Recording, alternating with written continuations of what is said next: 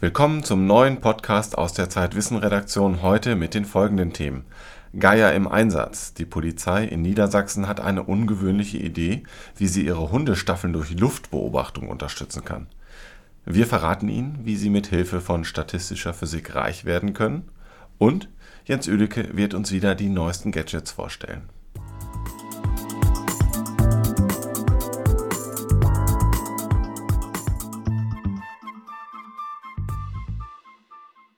Liebe Hörerinnen und Hörer, jetzt können Sie reich werden. Denn Max Rauner meint, bei der Recherche für seinen Artikel über Netzwerke herausgefunden zu haben, wie man reich wird.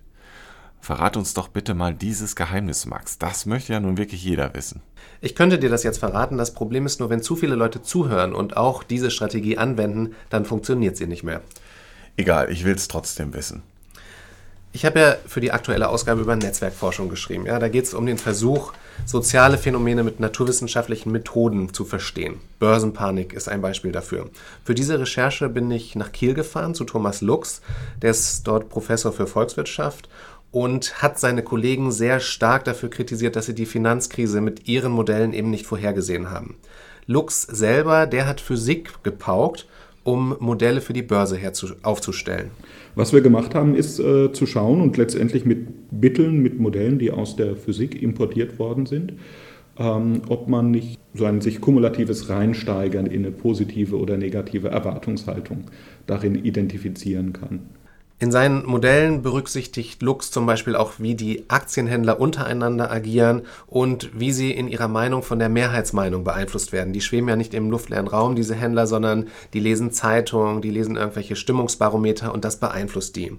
Und da findet Lux dann solche Phänomene wie Herdenverhalten, Panikverkäufe, die die klassische Ökonomie überhaupt nicht erklären kann.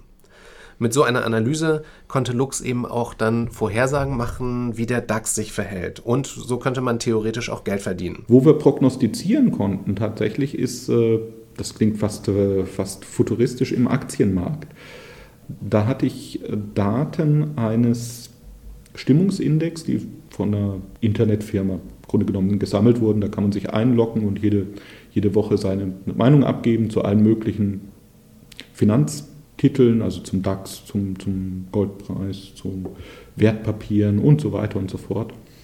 Wir haben die Daten bis 2007 genommen, Modelle geschätzt für das letzte Jahr, das wir damals hatten, letztes Jahr, äh, also 2007 bis 2008 Prognosen gemacht und die Prognosen waren relativ gut. Und obwohl der DAX in dieser Zeit um etwa 20 Prozent gesunken ist, hätte man, wenn man diese Strategie verfolgt hätte, eine positive Rendite erzielt. Und jetzt mal ganz konkret, was muss ich tun? Diese Internetfirma, von der Lux gerade äh, gesprochen hat, die gibt einen Newsletter heraus. Und in diesem Newsletter steht eine Kurzfrist- und eine Langzeitprognose für den DAX. Und diese Prognosen beruhen darauf, was die Abonnenten dieses Newsletters selber für eine Einschätzung abgeben. Und äh, Lux, der hat diese Daten analysiert und hat herausgefunden, dass die nicht mit der aktuellen Entwicklung des DAX übereinstimmen. Also das korreliert überhaupt nicht. Aber wenn du die Mittelfristprognose nimmst, dann kannst du damit die kurzfristige Entwicklung des DAX vorhersagen. Besser als wenn du einfach nur durch Zufall tippst. Super. Wie heißt denn jetzt diese Firma? Wenn du Thomas Lux googelst, äh, dann findest du eine Arbeit, wo er auch die Firma nennt. Das ist irgendwie, im Titel steht irgendwas mit Massenpsychologie. Danke für den Tipp. Ich muss jetzt mal schnell los, reich werden.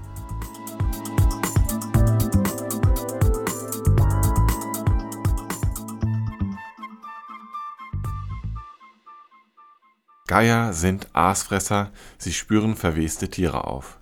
Die meisten Arten verlassen sich bei der Beutesuche auf ihr ausgeprägtes Sehvermögen. Doch südamerikanische Truthahngeier können zusätzlich sehr gut riechen. Ein Polizeibeamter sah darin einen ganz praktischen Nutzen für die Polizei.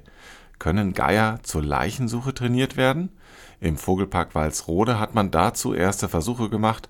Nadine Querfurt hat sich das Resultat in der Flugshow angesehen. Jetzt wollen wir Ihnen mal einen zeigen, der kann auch etwas besonders gut, besonders gut riechen.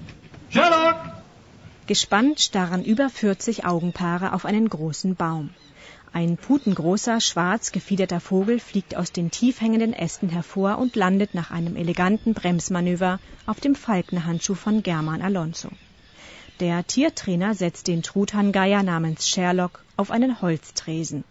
Es ist das Kommando für den Geier, eine versteckte Leichenattrappe aus echtem Leichentuch und Fell zu suchen. Der Truthahngeier springt auf den Rasen und sucht das 30 Quadratmeter große Rasenstück ab. Hierzu setzt er seinen äußerst gut ausgeprägten Geruchssinn ein.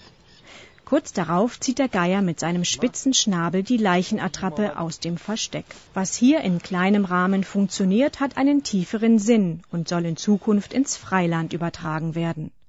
Truthahngeier sollen im Dienste der Polizei Leichen aufspüren. Die Anfrage kam vor drei Jahren vom ersten Kriminalhauptkommissar der niedersächsischen Polizei, Rainer Herrmann. Bisher setzt die Polizei dafür Spezialhunde ein. Die Fähigkeiten solcher Leichenspürhunde haben sich bewährt, doch auch sie geraten an Grenzen, sagt Detlef Bölter vom Dezernat Diensthundwesen. Der Hund ist in der Lage, zwischen 0 und 20 Minuten in einer Sucheinheit zu suchen. Vielleicht also ein Areal von 15, 20 Quadratmeter kann er in 10 Minuten absuchen. Und diese Sucheinheit können also 6, 7, 8 Mal am Tag wiederholt werden. Also ein Hund kann 80, 90 Minuten intensiv an einem Tag suchen. Gerade auf Zeit kommt es bei der Vermisstensuche aber an. Die Vorteile der Geier liegen auf der Hand, erläutert Rainer Herrmann von der niedersächsischen Polizei. Die Geier können ein weitaus größeres Gebiet in deutlich kürzerer Zeit in Anführungszeichen bearbeiten. Da geht es um Quadratkilometer. Das würde weitaus effizientere Arbeit natürlich auch für die Polizei bedeuten, wenn man diese Geier einsetzen könnte zur Leichensuche. Um die Geier in unwegsamem Gelände zu orten, würde die Polizei sie mit GPS-Sendern ausstatten, plant Hermann. Idealerweise ist dann die Stelle, wo die Geier niedergehen, genau dort, wo die Leiche liegt. Ob Truthahngeier sowie Leichenspürhunde in der Lage sind, Verwesungsgeruch von Mensch und Tier zu unterscheiden, wird noch zu testen sein. Zur Belohnung für die Leichensuche am Boden hat der Geier ein Stück Rinderherz bekommen. Bei einem realen Einsatz im Dienste der Polizei müsste er die Geruchsspur aus der Luft aufnehmen. Doch mit einem einzigen Vogel ist das eigentlich unmöglich, erklärt German Alonso. Truthahngeier sind in der Gruppe erfolgreicher bei der Beutesuche, belegen wissenschaftliche Studien. Um das Projekt für die Polizei voranzubringen, braucht German Alonso also zahme oder per Hand aufgezogene Artgenossen für Sherlock. Das ist eben das Problem bis zum heutigen Tage, dass wir einfach keine Gruppe handaufgezogener Truthahngeier haben und immer noch mit einem Individuum trainieren. Wenn man weitergehen wollte, müsste man mehr Vögel haben. Doch die zu beschaffen ist schwierig. Handaufzuchten, geschweige denn befruchtete Eier sind schwer zu bekommen, weil Truthahngeier kaum gezüchtet oder in Zoos gehalten werden. Wäre diese Hürde aber genommen, ist German Alonso zuversichtlich, dass er eine Gruppe von Truthahngeiern entsprechend trainieren kann. Auch bei der Polizei, bei Rainer Hermanns Kollegen, stößt das Projekt auf großes Interesse, obwohl der Kommissar anfänglich für die Idee belächelt wurde. Ich hatte Anrufe von vermissten Sachbearbeitern der unterschiedlichsten Polizeidienste in Deutschland, von Anklam bis Freiburg, und die bei mir nachfragten, ob die Geier bereits einsatzfähig sind. Das musste ich leider verneinen. Aber ich glaube, dass der Bedarf an Geiern zur Leichensuche und die Einsatzmöglichkeiten riesig sind. Nadine Querfurt über Geier im Polizeieinsatz.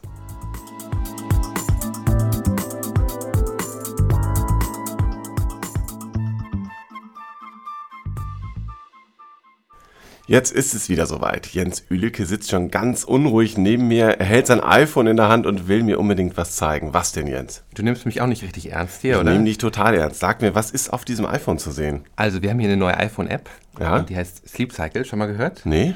Also, mit dieser iPhone-App kannst du deine Schlafphasen überwachen. Meine Schlafphasen überwachen? Was nützt mir das? Also, es ist so, das iPhone hat ja einen Beschleunigungssensor. Ja. Das heißt, du startest das Programm, schaltest alle Funkfunktionen aus, damit du nicht irgendwie nachts gestört wirst, steckst unter die Matratze und es merkt, wenn du dich bewegst. Und das hilft mir dann wobei? Schlafe ich besser?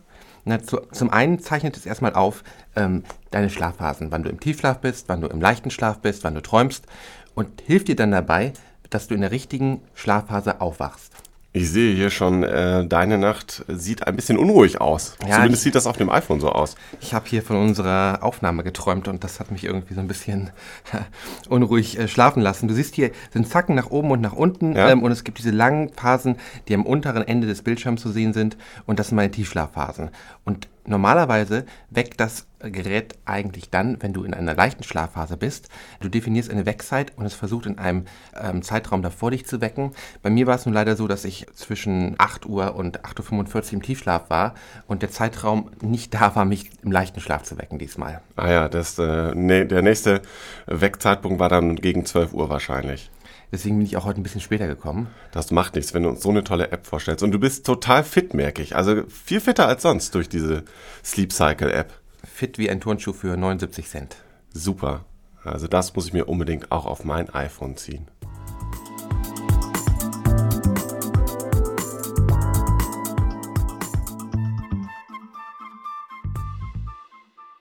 Das war die neueste Ausgabe des Zeitwissen Podcasts. Mehr zu den Themen finden Sie in unserer aktuellen Ausgabe. Sie hat den Titel Die Macht der Familie. Bis zum nächsten Mal.